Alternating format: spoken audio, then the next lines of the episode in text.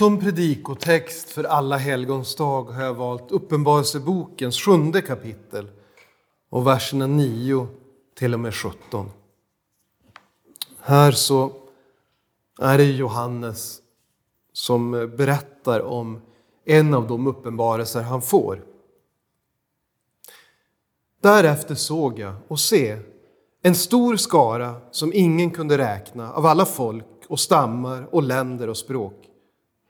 De stod inför tronen och inför Lammet, klädda i vita kläder och med palmblad i sina händer. Och de ropade med stark röst.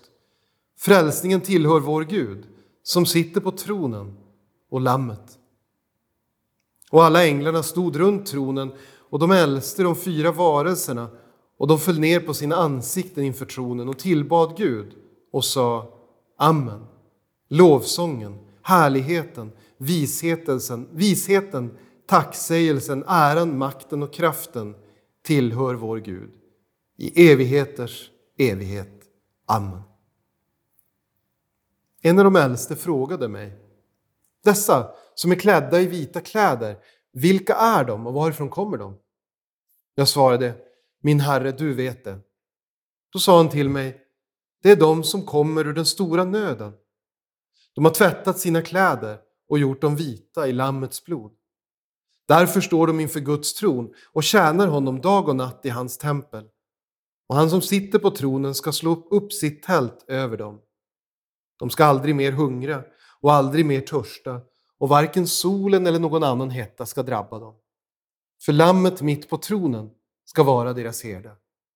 Han ska leda dem till livets vattenkällor och Gud ska torka alla tårar från deras ögon. Amen.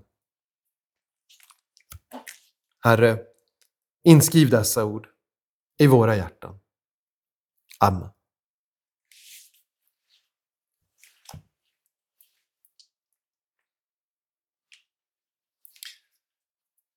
Uppenbarelseboken, Bibelns sista bok, det är en särskild bok på många sätt.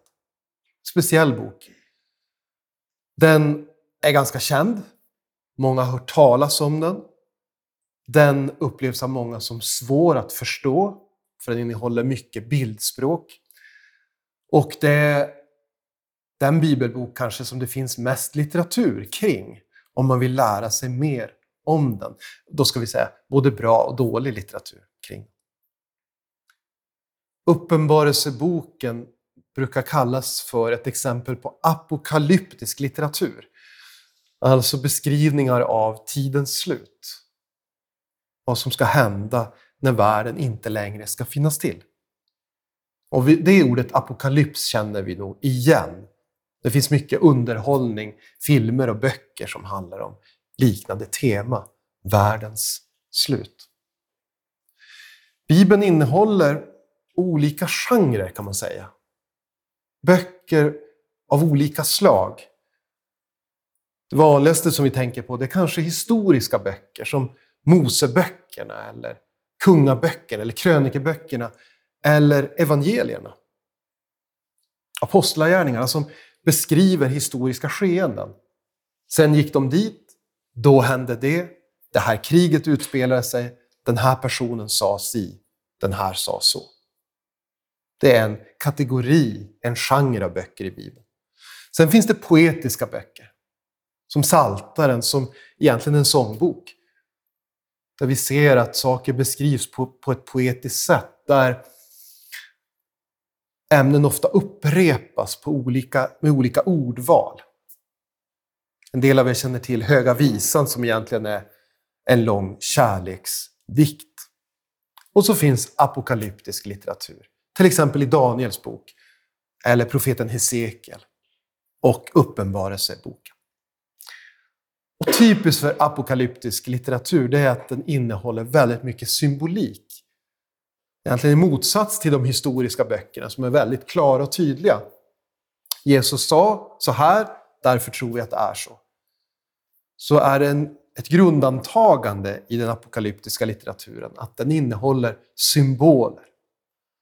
Och utan att gå in på det jättemycket, det har vi inte tid med, så kan vi nämna några tal som används mycket till exempel i Uppenbarelseboken. Talet tre symboliserar Gud, vår treenige Gud. Talet fyra symboliserar skapelsen eller världen. Det kommer nog från de fyra väderstrecken. När det talas om fyra av någonting så handlar det ofta om världen. Talet sju symboliserar Gud plus världen, tre plus fyra. Då talas det om Gud i förhållande till världen. Talet 10 symboliserar fullhet, att någonting är komplett. Allt av någonting. Talet 12 symboliserar de troende.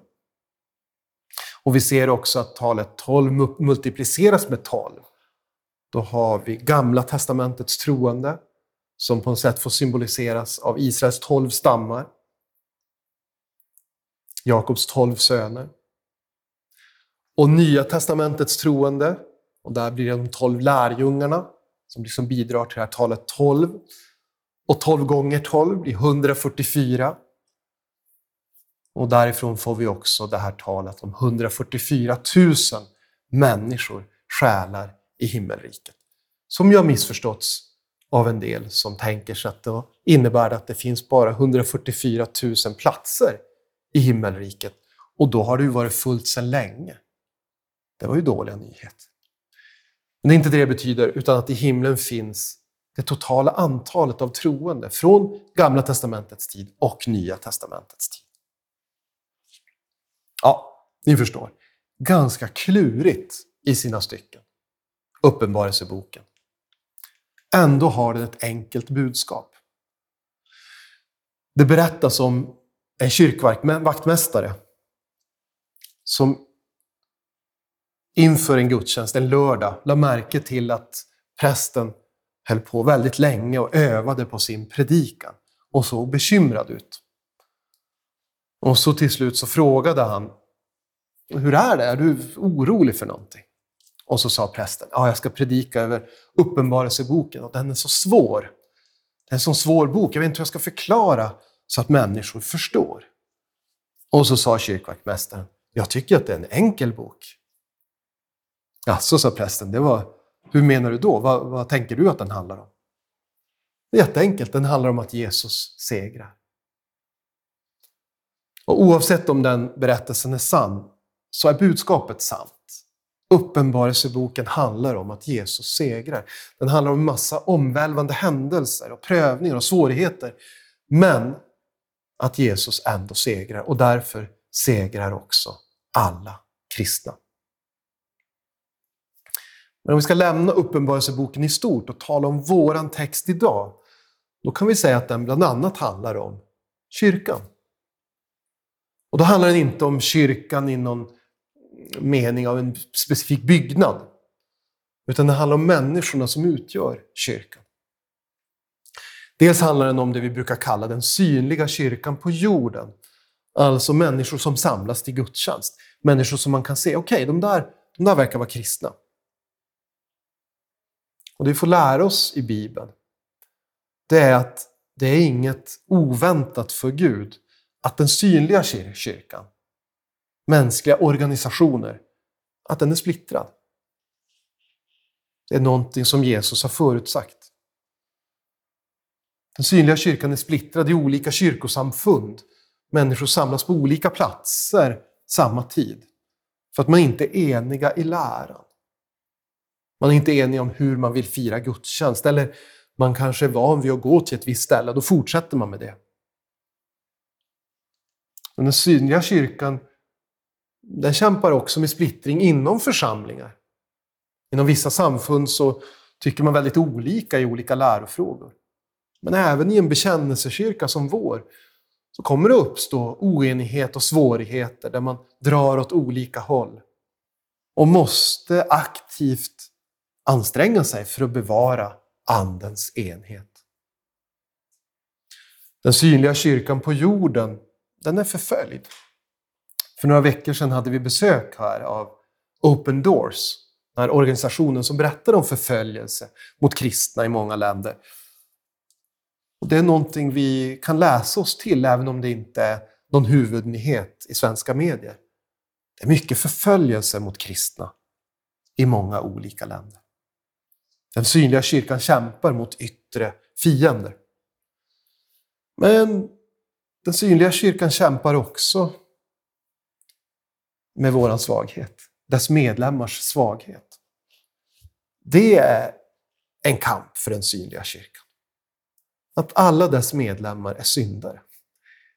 Som inte lever så som Jesus har kallat oss att leva. Som ofta misslyckas med att följa tio Guds bud. Som ofta misslyckas med att vara goda kristna förebilder i allt vi säger och tänker och gör. Det är också en kamp för kyrkan. Det här stället handlar också om den osynliga kyrkan på jorden. Som vi talar om i trosbekännelsen. Den osynliga kyrkan, alltså alla sant troende i hela världen. Oavsett om de är medlemmar i en församling eller inte. Oavsett om de är medlemmar i en församling som predikar Guds ord rent och klart eller inte. De som faktiskt tror i sitt hjärta. I en tidigare predikotext för några helger sedan så talade vi om Jesu ord på reformationsdagen. Om Jesu ord om hur han ska bygga sin kyrka på klippan, det vill säga den bekännelse som Petrus avlägger. Du är den levande Gudens son. Och så säger Jesus om den här kyrkan som han ska bygga. Helvetets portar ska inte övervinna den. Den osynliga kyrkan på jorden består av dem som genom Jesus har besegrat djävulen och helvetet och till och med döden. I vår text idag så beskrivs det målande som de som har tvättats rena i Kristi blod och nu är heliga. Och där är du med, du som tror på Jesus. Du är med också i den osynliga kyrkan på jorden. Texten talar också om den triumferande kyrkan. Vi talar ibland om den stridande kyrkan här på jorden. Den här texten talar också om den triumferande kyrkan i himmelen. Johannes, lärjungen, han frågar när han får se den här synen om alla de här människorna som lovprisar Gud i himmelen. Och så säger han, eller han säger inte det, han blir tillfrågad. Vilka är de här som tillber Gud? Och eh, då kan det vara, kanske för Johannes som det kan vara för oss ibland, att man blir nervös för att säga fel. Han kanske egentligen förstår det, men han vill inte säga fel. Han säger, du vet nog det. Vilka är de? Vilka är de? Dels står det att de är omöjliga att räkna. Omöjliga att räkna. Och vi känner igen det uttrycket från Guds löfte till Abraham. Gud sa till Abraham, som ännu inte hade fått något barn, dina efterkommande. De ska bli så många så att de blir omöjliga att räkna. Ingen kan räkna dem. Den här skaran som samlas i himmelriket, den, det är människor från alla tider. Där är Adam och Eva som fick det allra första evangeliska löftet om en frälsare som skulle födas. Där är våra nära och kära som har dött i tron på Jesus. Tillsammans. Det är en märklig, häftig tanke. Där är människor från alla folkslag och språk. I himmelriket finns det ingen rasism finns ingen främlingsrädsla. I himmelriket samsas judiska troende, judiska kristna som tror på Jesus för sin frälsning med palestinska kristna. Där minns de inga gamla oförrätter. Där finns det inga grupperingar. Där finns det bara helgon. Hur har de kommit dit då, den här stora skaran som lovprisar Gud? Har de eh, liksom glidit in på en räkmacka? Nej, de har inte gjort det, utan det står de har gått genom den stora bedrövelsen. De har gått genom den stora bedrövelsen. Och kanske kan vi känna igen oss i den beskrivningen mer vissa dagar än andra. När det känns som allting går oss emot. När vi har fått ett jobbigt besked. När vi kanske kämpar för att få pengarna att räcka till. Eller när vi kanske kämpar med vår tro och känner oss svaga och tvivlande och osäkra. När vi drabbas av sorg. Kristna i länder där den yttre förföljelsen är påtaglig, kristna i Irak eller i Syrien, de känner igen sig väldigt lätt. Livet här på jorden är på många sätt en vandring i Tåredalen. Men motgångar i våra liv, eller i andra kristnas liv, innebär inte att Gud har övergivit oss. Det är någonting vi får lära oss gång på gång i Bibeln egentligen. Vi får lära, det av, lära oss det av Rut i Ruts bok. Vi får lära oss det av Daniel i Daniels bok. Vi får lära oss det av Petrus. Vi får lära oss det av det judiska folket. Motgångar. Motgångar för de troende innebär inte att Gud har övergivit dem. Utan det är del av livet här på jorden. Och det är någonting Jesus har förutsagt. Ni kommer att få gråta och kämpa. Men det står också om vägen dit att de har tvättat sina kläder vita i Lammets blod. De står inte inför Guds tron för att de har kvalificerat sig genom sina goda gärningar. Att de har gjort tillräckligt stora, eller tillräckligt många, eller tillräckligt rena, goda gärningar. Det är inte därför de är där, sägs det i det här bibelstället. De står inte heller där för att de har tackat ja till Gud. Så står det inte heller. Det står inte de som samlas inför tronen har öppnat sitt hjärta inför budskapet. De har släppt in Jesus i sina hjärtan. Det står inte så. Utan deras kläder är rentvättade i Lammets blod. Alltså, deras synder är utstrukna för att Jesus dog för dem på korset och för att de genom tron får ta del av den förlåtelsen. Det hänger inte på dem. Det hänger på Gud.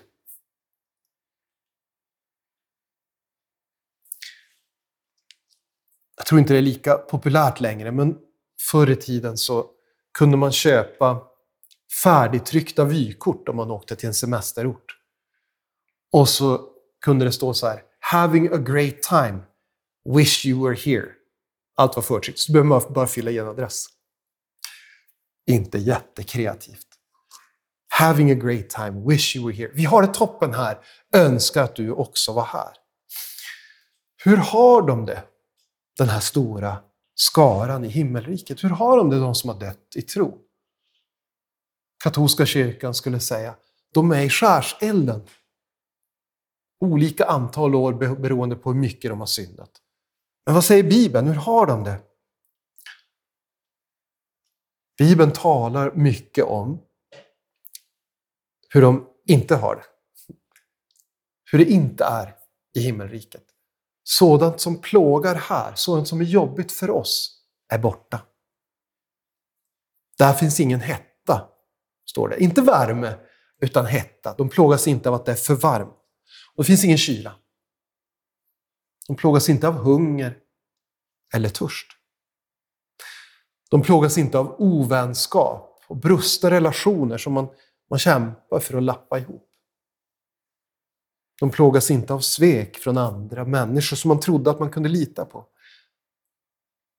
De plågas inte av sorg över nära och kära som har dött. De gråter inte. De plågas inte heller av den egna synden.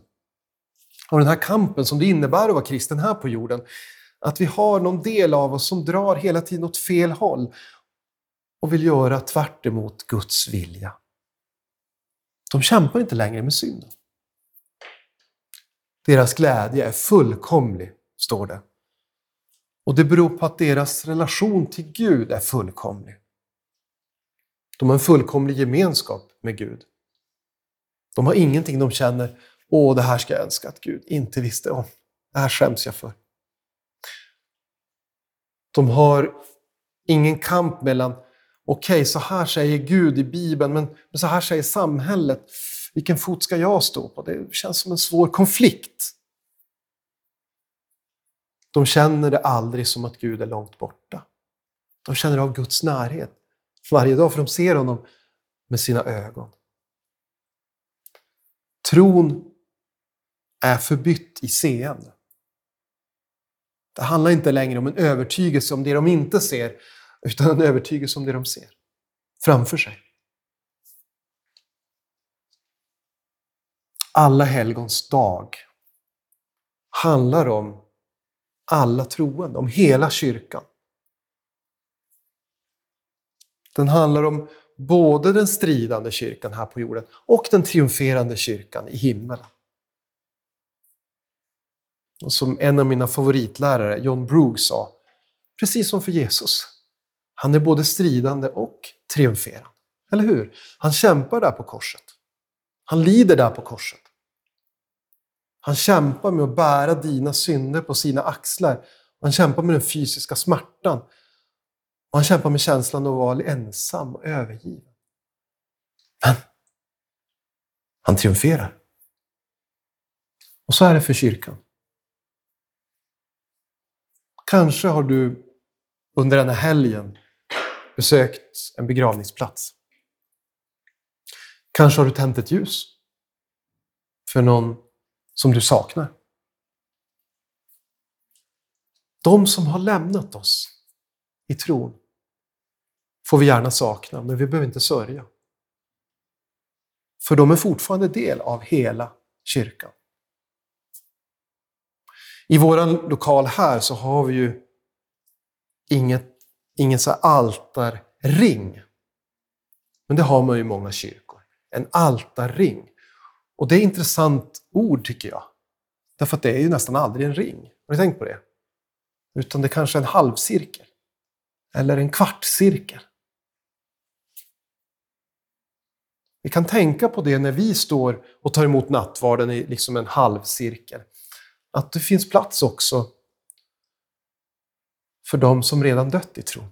De får plats i våran cirkel. Vi står axel mot axel med våra systrar och bröder här, den, den stridande kyrkan. Men, men vi firar också tillsammans med de som nu är i den triumferande kyrkan. De som har dött i tron. Tillsammans är vi kyrkan. Det är en fin tanke. Men det är också en sann tanke. Amen. Låt oss be. Kära himmelske Fader, vi tackar dig för att vi får vara del av din kyrka. Den kyrka som inte är beroende av en lokal, inte beroende av en byggnad, utan är byggd av syndare som är förlåtna genom tron på Jesus. Tack för de tröstande orden om att ditt evangelium inte bara är en tröst för oss här på jorden, utan också i evigheten. Tack för att vi, när vi begraver en troende människa, inte behöver säga farväl, utan vi ses. Tack för de trösterika orden om att i himmelriket så är vår kamp över. Då får vi bara glädjas åt din godhet. Vi ber i ditt heliga och eviga namn. Amen.